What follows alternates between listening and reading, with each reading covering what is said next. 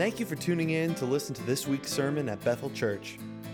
Every week, Pastor Jeromy Dean delivers a powerful message rooted in Scripture, a heart for the gospel, and a love for God and His church. We also hope you check out the Bethel Church podcast, which release on Wednesdays at 8 a.m. throughout the year. To learn more about Bethel Church, you can visit lovingbethel.com. We hope you are encouraged by this week's message. Here's Pastor Jeromy Dean. All right, for the last several weeks, we have been in the Gospel of John, but we're going to change things up a little bit this morning. So if you would go to Mark chapter 15. Mark chapter 15, we're going to be in. Uh, in the shortest of the Gospels uh, this week and next week with Easter. And we'll come back to our series on John uh, afterward. But Mark chapter 15 is where we're going to be uh, this morning.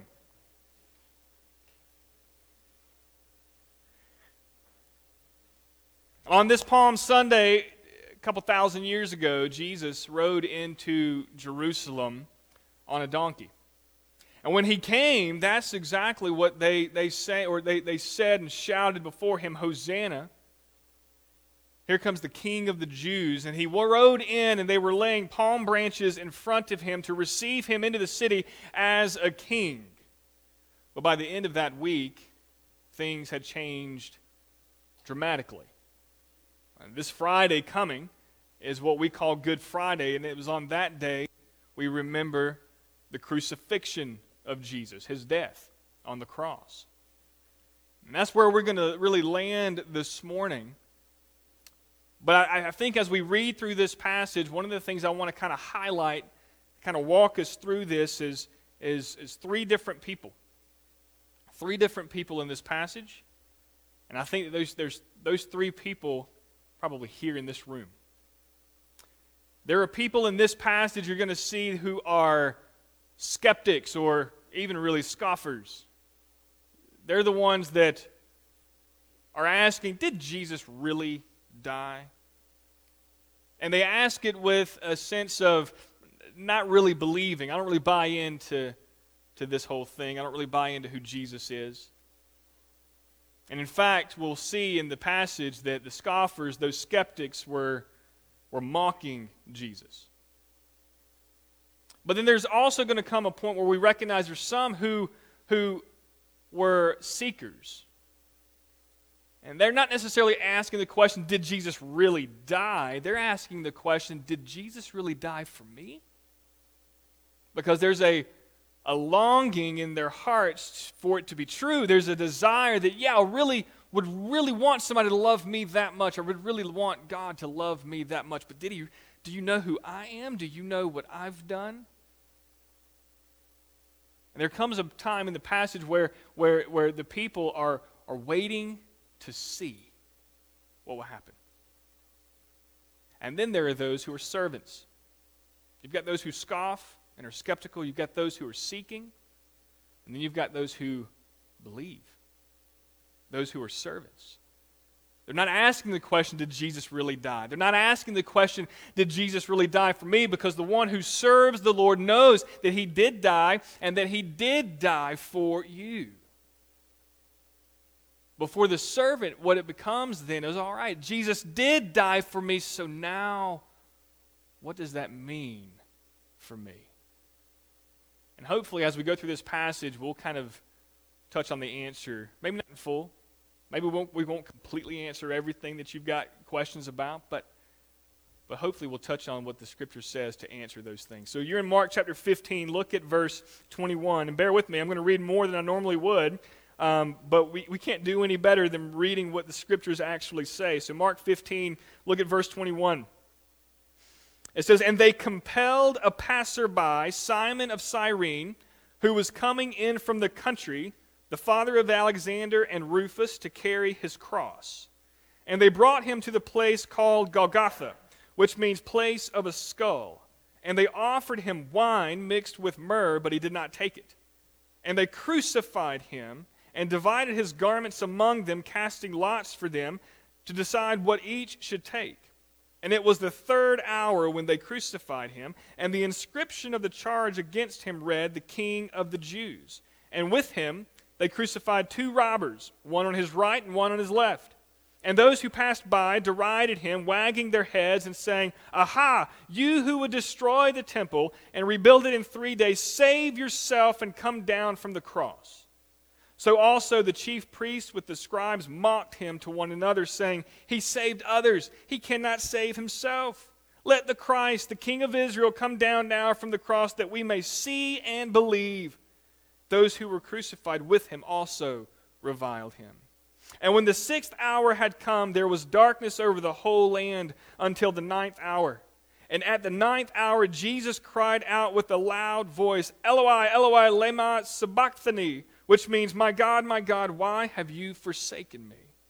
And some of the bystanders hearing it said, Behold, he is calling Elijah.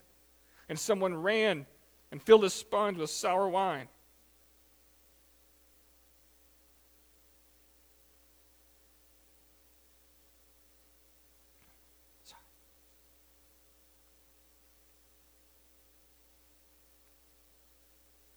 That was unexpected.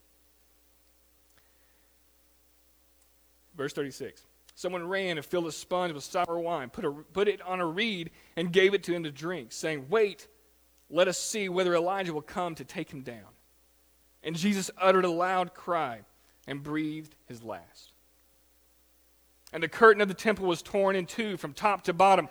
And when the centurion, the Roman soldier who stood facing him, saw that in this way he breathed his last, he said, Truly, this man was the Son of God.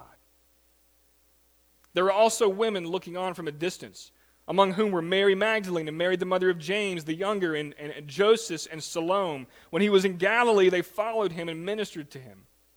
And there were also many other women who came up with him to Jerusalem. In verse 42, when evening had come, since it was the day of preparation, that is, the day before the Sabbath, Joseph of Arimathea, a respected member of the council who was also himself looking for the kingdom of God, took courage and went to Pilate and asked for the body of Jesus. Pilate was surprised to hear that he should have already died. And summoning the centurion, he asked him whether he was already dead. And when he learned from the centurion that he was dead, he granted the corpse to Joseph. And Joseph bought a linen shroud, and taking him down, wrapped him in the linen shroud, and laid him in a tomb that had been cut out of the rock and he rolled a stone against the entrance of the tomb. Mary Magdalene and Mary, the mother of Joseph, saw where he was laid. Let's pray together. Holy Father, we thank you for your word, God. We thank you for this incredible event in history. We thank you that you have revealed to us in these holy scriptures the truth about your plan of redemption, your desire to rescue and save those who are far from you. Each one of us in our sin deserves to be punished eternally outside of your presence. And yet you sent your son Jesus to die a criminal's death on a cross in our place. And we thank you for that. Help us this morning to understand and know the love that you have for us. Help us to understand, Jesus. It's in your name we ask all these things. Amen. If you're taking notes, the big idea this morning is this that Jesus bore the cross and calls you to bear yours. We're going to walk through this passage little by little and get the, get the gist of this, but, but, but there's a few things we want to notice about the cross of Christ that has very much to do with the cross he calls us to bear. And if you're curious about what I mean by that, to bear your cross, we're going to get to that toward the end. Because I think it has everything to do with the person who is a servant of Christ, a servant of Jesus. But we need to first look at the example that he gave. And the first thing we want to see is that the cross of Christ is a real historical event. It actually took place in history. It is not just a fable. It is not just a legend. It is not just an allegory for us to read and learn a few good lessons. No, it is a real event that took place in history that really changed the course of history. In fact, we have the years. At, at, one point, they decided to kind of number the years, and they all counted down to this time when Jesus was born and would be crucified. And now we're counting away from those that time, that, that momentous occasion in history when Jesus died in our place and rose again. We're counting away to the, from that and anticipating his return. All of history is centrally and centered and focused in on aiming at the cross of Christ. It is a real historical event. It's so significant, it changes the course of a person's eternity. It's the real deal. And here's how we understand this. There's a few examples I want to give. One, Jesus gave several warnings, or he foretold his death and his resurrection three times to the disciples as he was getting ready and moving toward Jerusalem, getting ready for the cross. He told them three times, three different times, that he would be arrested, he would be betrayed, arrested, he would be tried, he would be crucified, and on the third day he would rise again. Three times he tells them this, and they still quite didn't quite really understand. And now here we are in verse 21, and it's happening. It says, They compelled a passerby, Simon of Cyrene, to carry his cross. In verse 24, it says, They crucified him and divided his garments among them. As you read through and you see the process that Jesus went through in his crucifixion, it, it really, for archaeologists and historians, it lines up with everything else that they had studied and we have found about the process of crucifixion. For the Romans, they were very skilled at this and they were very detailed with this. The process of crucifixion usually went something like this, and Jesus endured these things as well. The victim who was crucified was flogged or scourged. They were beaten and then they were scourged with a cat of nine tails, a whip that had multiple strands, and in those strands were tied rocks and bone and pieces of lead and things like that meant to mutilate flesh. They didn't just do that to Jesus, they did that to just about every criminal that was crucified. The Romans would then have that victim carry the crossbeam, not the entire vertical length cross, but just the crossbeam up to the hill where the crucifixion would take place. What we see in verse 21 is that Jesus did not carry his own, but they pulled a man named Simon of Cyrene out from among the crowd, and Simon carried this crossbeam for Jesus. It was ty- typical for the Roman soldiers to lead. There's about four of them that were responsible for the crucifixion, and they would lead the procession and lead the victims up to the, to the hillside where they would be crucified. And usually, one of those Roman soldiers carried a sign that had the sentence or the conviction, uh, the crime of the, of the victim on that sign so the people watching would know why this man is being crucified. And on that sign, for Jesus was written the inscription, the King of the Jews. That was his crime. The, the, the, in crucifixion, the victim's arms would eventually be nailed or tied to the cross. In Jesus' case, they were nailed to this cross beam. Their feet were nailed to the vertical beam, forcing the knees to bend one way. So you couldn't stiffen. You had to put strength, you had to use your strength to lift up, to get a breath as you hung there. They were lifted up and they hung there for hours. Sometimes in history it says that some, they, they could last for days until their bodies would succumb to their injuries. Usually death came by asphyxiation, they, they suffocated. Sometimes infection and things would set in because of the open wounds. Soldiers would often break their legs to hasten death. It's a horrible, horrible means of execution.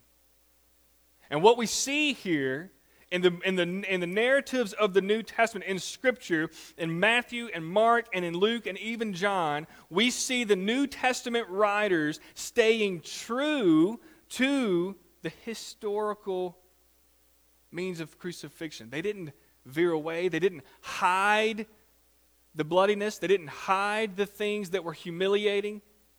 They let the details come out. They spoke the truth the New Testament did not veer away from what we know in history to be the process. They didn't try to hide anything. There, but, the, you know, Scripture is the, the, the best evidence that the crucifixion was a real historical event. Why? Because we know that Scripture is inerrant, means that it has no error, there's no mistakes in it.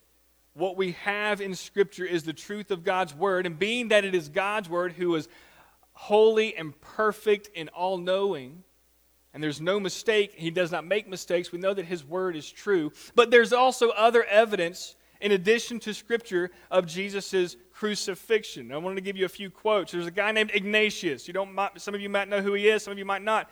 He was the bishop of Antioch, a church in that region. He was a pupil of the apostle John. He lived in the first century AD, and he said this. This is an extra biblical source. He said he was crucified and died under Pontius Pilate.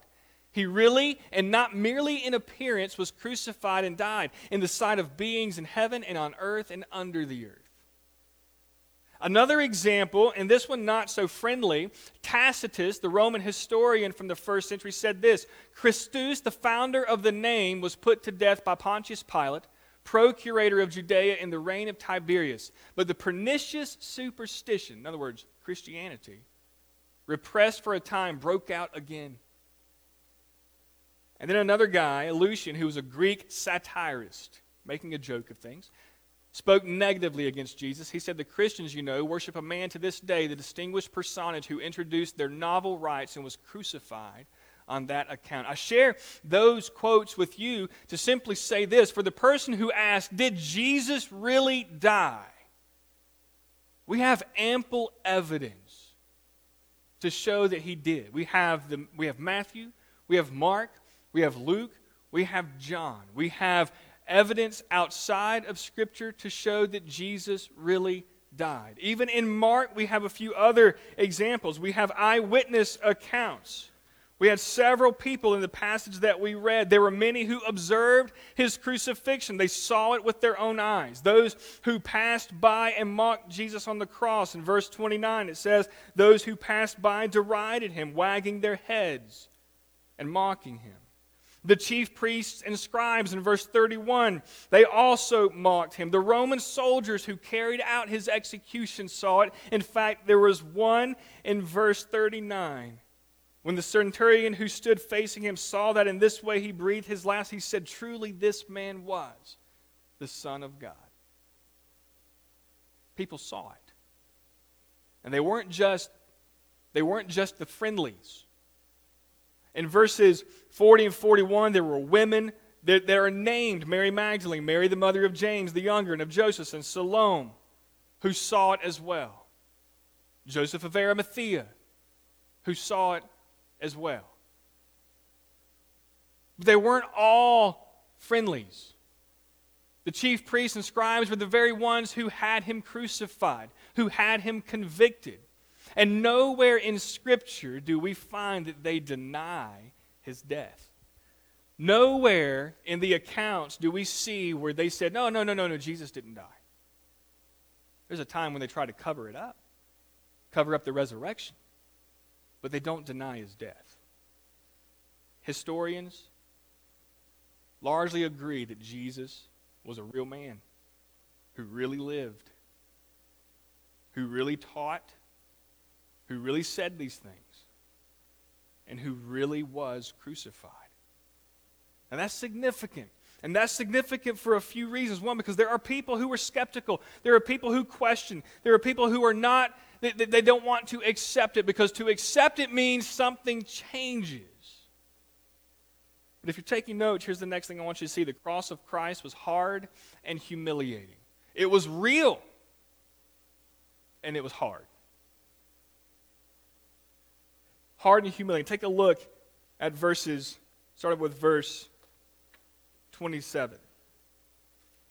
And with him they crucified two robbers, one on his right and one on his left. Those who passed by derided him, wagging their heads and saying, Aha, you who, you who would destroy the temple and rebuild it in three days, save yourself and come down from the cross. And the chief priests and the scribes mocked him to one another, saying, He saved others, he cannot save himself. Let the Christ, the King of Israel, come down now from the cross that we may see and believe. And those who were crucified with him reviled him also. This was not glamorous.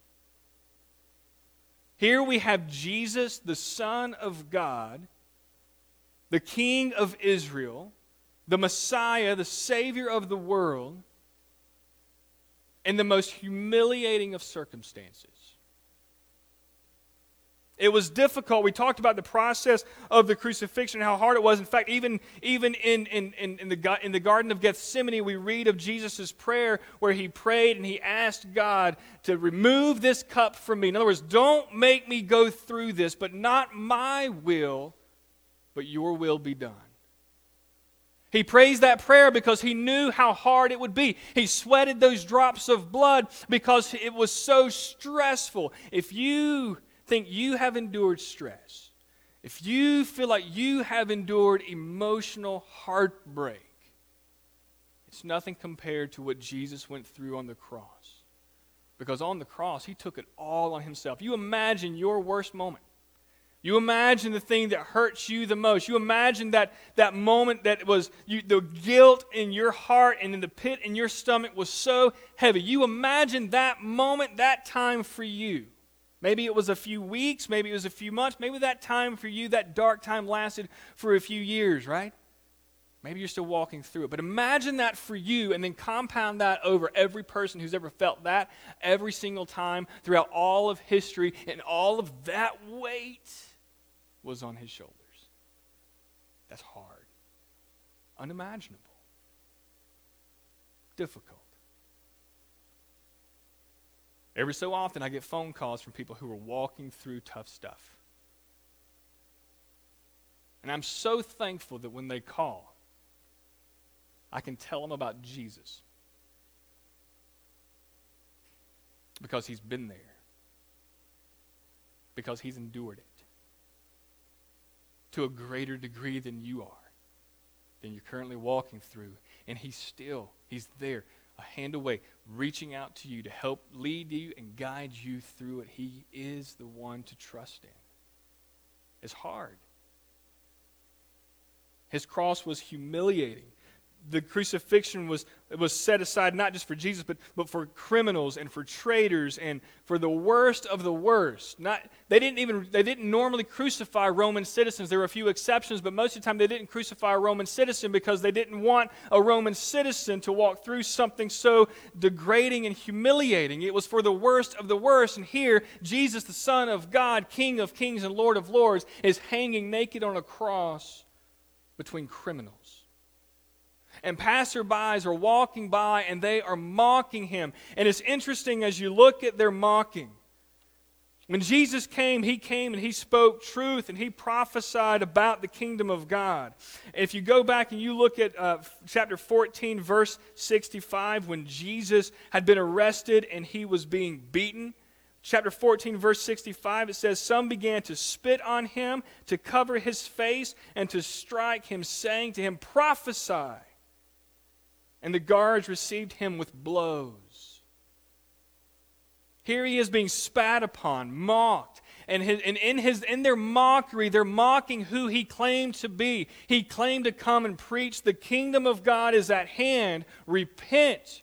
He prophesied. He spoke the word of God. And what they're telling him in, his, in their mockery is if you really are a prophet, why don't you prophesy now? They mocked who he said he was. They mocked not only him being prophet, but they also mocked him being priest. The idea of a priest is to be one who saves or intercedes on behalf of, right? A priest is someone who comes in between and fills in the gap. Jesus was our, is our Savior. He is our great high priest. And in Mark chapter 15, when the passers-by would come, when they walked by, wagging their heads, they said, You who would destroy the temple and rebuild it in three days, save yourself and come down from the cross. The, the, the high priests and scribes, they said, He saved others, but he cannot save himself. What kind of priest is this? To promise the kingdom of God and to save others, but he can't even save himself. Look, he hangs on the cross their mockery, the humiliation. Even they even mocked his kingship, his royal, his, his, rule and his reign. The inscription in verse 26, the, they nailed, the, the Roman soldier carried in the procession, and they nailed it above his head on the cross for others to see why this man was being crucified, simply said, the King of the Jews. When people walked by that, the chief priests and scribes, when they mocked, They didn't believe he was the king of the Jews. They mocked him for it. Can't even save himself. It says in verse 31. Verse 32, it says, Let the Christ, the King of Israel, come down now from the cross that we may see and believe. They didn't believe he could, they didn't believe he would. The Son of God, Jesus, the Christ, the Messiah, endured that difficult and hard cross and walked through all of that humiliation. And you might wonder why. He did it for you. He did it because he loves you. He did it out of submission to the Holy Father who created you, who knows you. He wants a relationship with you, and the only way for that to happen was for you and I to be forgiven. And you and I, we can't overcome our sin. We can't, we can't forgive ourselves. We can't do enough good things. We can't get it right enough. We needed someone to come and do it for us, and God sent his son to bear that cross for you. In Hebrews chapter 12, it says this looking at Jesus, the founder and perfecter of our faith, who for the joy was set before him endured the cross, despising the shame, and is seated at the right hand of the throne of God. I love that phrase. For the joy that was set before him. What do you think that is? You ever thought about that? Did Jesus die on the cross and rise again just so he could go back to heaven? Was the joy for Christ simply being in heaven? I think that's part of it, but I don't think that's all of it. I think the joy for Jesus that would come through the cross was that you and I would be with him. You are his joy. That's a beautiful thing. That he endured the cross, despising its shame, to return to the glory that he had with the Father, and to know that he's made a way for you and I to be forgiven and experience that too. So if you're sitting here, you're seeking, and you're wondering, did Jesus really die for me? He did all of that for you. That's pretty powerful. But the cross of Christ also demonstrates the power of God. In 1 Corinthians, I want to I want to share this with you. In 1 Corinthians, Paul says this For Christ did not send me to baptize, but to preach the gospel, and not with words of eloquent wisdom, lest the cross of Christ be emptied of its power. There's power in the cross of Christ. For the word of the cross is folly to those who are perishing, but to us who are being saved, it is the power of God. Go back to Mark 15. Let's see what happened. I told you to kind of watch the people a little bit through this. You've got the scoffers and the skeptics. You've got those who are seeking. And here's where the seeking kind of, kind of came into me. It was where I saw it. Look at verse 33. When the sixth hour had come, Jesus was put on the cross at 9 in the morning. The sixth hour, it's about noon. It's in the middle of the day. And when the sixth hour had come, about noon, there was darkness over the whole land until the ninth hour. That's about 3 o'clock. So imagine on, at noon on that day, and it's dark, something is happening. Put yourself in their shoes. You're standing in the crowd and you're watching this spectacle take place and you're hearing the mockery and you're seeing all of this and it's 12 in the middle of the afternoon and it's dark. And it's not dark as the cloud just passes over with the sun for a, for a time. It's dark for three hours. Something's happening. Look at verse 34. At the ninth hour, Jesus cried out with a loud voice. He says, My God, my God, why have you forsaken me? And some of the bystanders hearing it said, Behold, he is calling Elijah. Elijah, the prophet of the Old Testament. Here's where the seeking comes in. All of a sudden, they realize something's happening we want to see what's going to happen next. Verse 36 And someone ran and filled a sponge with sour wine, put it on a reed, and gave it to him to drink, saying, Wait, let us see whether Elijah will come and take him down. And Jesus uttered a loud cry and breathed his last. The curtain of the temple was torn in two from top to bottom. And when the centurion who stood facing him saw that in this way he breathed his last, he said, Truly, this man was the Son of God. Something incredible happened the power of God was on display. And it wasn't just, don't, don't, get me wrong, this was not just an allegory. This was not just some legend that a writer wrote down as a good story for us to read and be entertained. It was nothing like that. This was a real historical event. It got dark at noon. And Jesus cries out in a loud voice, My God, my God, why have you forsaken me? He quotes Psalm chapter 22. And in that moment, the reason he cries out is because on him were the whole sins of the whole world. The weight of that, the guilt of that, the shame of that. And God, in His holiness and in His perfection, turned His back on His Son in that moment and forsook Him because all of our sin was weighing on Jesus.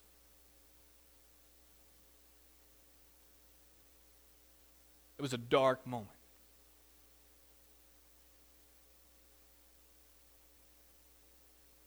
And the people took notice. The ones who were mocking before got quiet. And they wanted to see wait, maybe Elijah will come and rescue him. Give him something to drink. Let's hear what he has to say. And they gave him some vinegar. But Jesus gave up his spirit and breathed his last. And at that moment, the temple that was in the curtain, the, the, the, temple was in the, the curtain that was in the temple, separating the most holy of places. That's where the presence of God was, where the Ark of the Covenant was, where God's holy presence would dwell with the people of God. And He would be their God and they would be His people. And they had, they had limited access to that throughout the years, over the centuries, because of His holiness and their sin. And that, that veil, that, that curtain separated our imperfection, us as imperfect people, from a holy, holy, holy God. And when Jesus died on the cross, that curtain was split in two, symbolizing the, the entrance and the access that we now have to a holy, holy, holy God because of the sacrifice Christ made for us. See, the power of the cross was that Jesus took the punishment for all of our sin. In Isaiah chapter 53, you're familiar with these verses. It says, He was pierced for our transgressions, He was crushed for our iniquities. Upon Him was the chastisement that brought us peace, and with His wounds we are healed. All we like sheep have gone astray. We have turned every one to his own way, and the Lord has laid on him the iniquity of us all. Put that in another way. He took your place. He took my place. The cross of Christ is powerful because it was God Himself who said, I'm going to die Jeromy's death.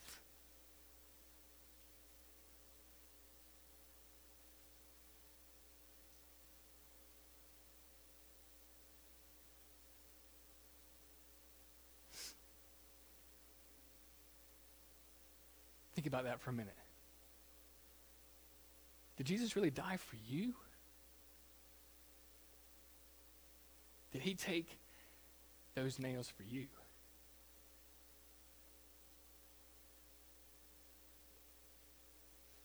Was he beaten for you?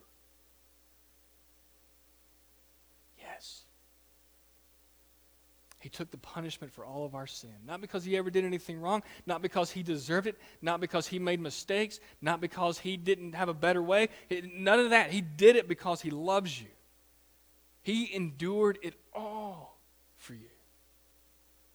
Just like we sang in that song beautifully just a few moments ago. He was punished for our transgressions. He paid for it all. Everything in your past, every mistake that you've made, every rebellious thought that you've had, every anger you've had at God, everything you've done that was disobedient to Him, all of those things, He took on Him on that cross to satisfy the wrath of God. The wrath of God was poured out on Jesus on the cross. God poured it out on Him so He wouldn't have to pour it out on you. And He paid for it all. The power of the cross is this that Jesus paid for our sins in full. I mean, think about it this way. You can, it, we're, we're, using a, a cross and, and, and, and criminal language, right? So our record has been expunged, it's erased. It no longer counts your sin against you. When you submit that resume for heaven, you don't have to list any of that stuff you said or looked at and all that and all those kind of things, right? Because Jesus has already cleared the way. If you think about it in terms of debt uh, and money, our sin is really a, a, debt we cannot pay. It's an insurmountable debt. We owe too much, and we might think we can chip away, but chipping away is not going to do any good. But Jesus paid for it in full. And don't take my word for it, take Scripture. It says in Colossians, I love this. Colossians 2:14 says by canceling the record of debt that stood against us with its legal demands, this he set aside, nailing it where? To the cross. Did Jesus really die for you? Oh man, yeah. Yes, he did. The power of the cross defeats the enemy. I love this the centurion, this Roman soldier, he's not a Jew. He's been believing in these Roman gods and Jupiter and all these other things. We name planets after them now, right? He's been believing all this kind of stuff. He's, he, he worships Caesar, hails Caesar, all those kind of things. And he's over in charge of a hundred different Roman soldiers. He's got responsibilities and accountabilities and all these kind of things. He is not a, he doesn't believe in the Old Testament. He probably doesn't even know what the Old Testament says. He's just doing his job but he sees it. He sees the power of God at work in this real historical event. And in verse 39, this, this, this Gentile Roman executioner says, Truly, this man was the Son of God. I believe he believed. I believe that was a moment of salvation and faith for that Roman centurion because he confessed that Jesus is the Son of God. And see, the power of the cross is the power of God to overcome the lies against us, the lies the world wants to tell us, the enemies that come against us, Satan and, and, and demons and others in a world that we cannot see. He, God, has demonstrated his power by defeating all of that on the cross. And so, yes, he took the punishment of your sin. He also paid the price for your sin, but he's also overcome the power of the enemy in your life. In Colossians 2:15, that very next verse, he says he disarmed the rulers and authorities and put them to open shame by triumphing over them in him. Look, the world, the enemy, the pain, the suffering, the temptations, you name it, those do not have power over those who belong to Jesus Christ because Jesus has overcome. Amen? It's the power of the cross. Did Jesus really die? Absolutely. Did he really die for you? Yes, he did. Because he loves you. He endured all of this for the joy of what lies next. That's a relationship with you for eternity. But notice this the cross of Christ is the example we're called to follow. If you're here this morning and, and you're, you're, you're scoffing at this and you're skeptical of these things,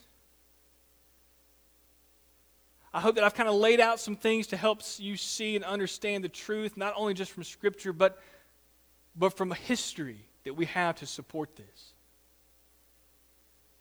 If you're here, though, and you're seeking the answer to the deepest longings of your heart, that hope and that grace and that peace and that love and that joy and all of those things, it's found in the cross of Christ. But, church, believer, follower of Christ, there's something he else he says to us.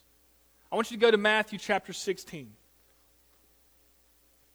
Matthew chapter 16.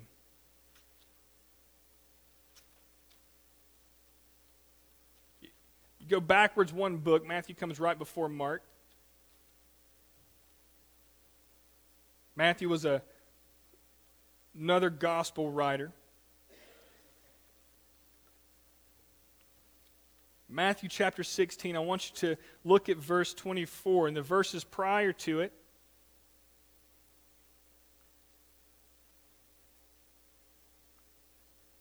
In the verses prior to it, Jesus had told them this is the third time that he said that he would be arrested and crucified and rise again. And he's talking to his disciples, those who are following him closely.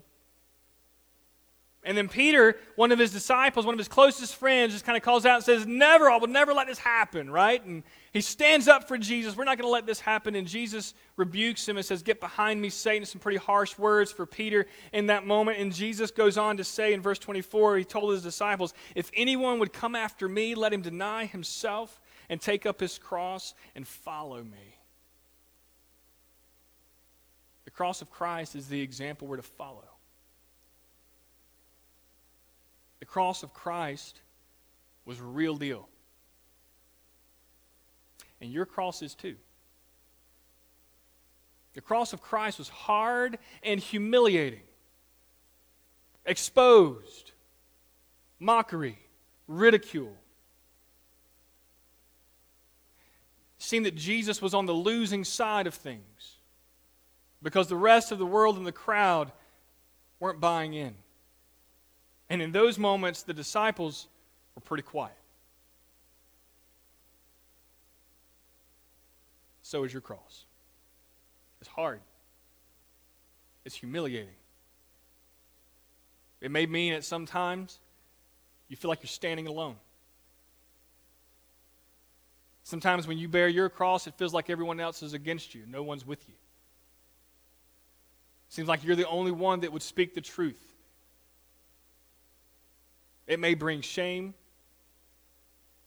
it may bring humiliation, and it may be difficult. But look, Jesus says, Whoever would come after me, let him deny himself and take up his cross and follow me. Take up this burden, this suffering, this challenge.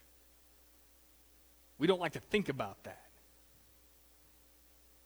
In our lives, we're constantly, and I am too, I'm right here with everybody, constantly looking for comfort and ease and rest all those things. But Jesus calls us to take up our cross, to follow his example, to deny ourselves and put him first. That even when it means it's uncomfortable and unpopular, I'm going to stand with Jesus. And I'm going to speak of Jesus. And I'm going to point others to Jesus, even if it makes no one else is standing with me. Jesus says, if you want to follow me, do that. The cross of Christ is the example that we're to follow. I'll leave it with this. In Galatians 2:20, Paul put it this way. I have been crucified with Christ. It is no longer I who live, but Christ who lives in me. And the life I now live in the flesh, I live by faith in the Son of God who loved me and gave himself for me. See, taking up our cross is a call to die. It's a call to die to self. It's a call to die to sin. It's a call to die to the worldly pleasures of this life. Jesus even said, what good does it do to gain the whole world and forfeit your soul? But let me say this on the other side of the cross is joy. On the other side of the cross is a goodness and a peace and a hope and a strength and a power that is unrivaled.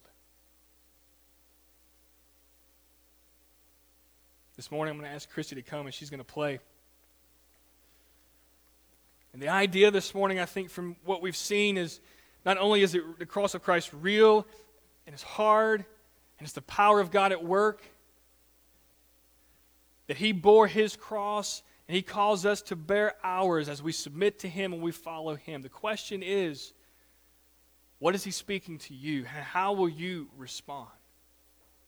If you're sitting there and you're that skeptic and you're that scoffer, you're like, yeah, I don't believe any of that stuff. I don't, I, I, don't, I, don't, I don't buy into those things, man. I would just encourage you to seek the truth. Seek the scriptures. Seek creation. Seek the world around you. Seek what historians and others have said and find what the truth is. I believe that if you seek it with your whole heart, you'll find it. And the truth always leads back to God. But if you're here, if you're a seeker this morning and you're simply asking that question, did he really die for me? Oh yeah, he did. He died for you. There's no greater demonstration of God's love than that Jesus died on the cross to save you from sin and to forgive you of all your iniquities. And if you're a servant this morning, be reminded of the sacrifice he made for you, what you've been forgiven of but also be reminded of the call that He makes on our lives. That it's no longer about me. I've been crucified with Christ. The life I now live in the flesh, I live by faith in the Son of God who loved me and gave Himself for me. It's about Him. It's about what He wants to do. It's about submitting to the will of God in your life, not just your own will. However, God leads you to respond this morning, I encourage you to do so. You can pray with a neighbor near you. You can come forward and pray. You can come talk with me, pray with me. I'll be glad to do that. But in these few moments, take time and respond. Let's pray.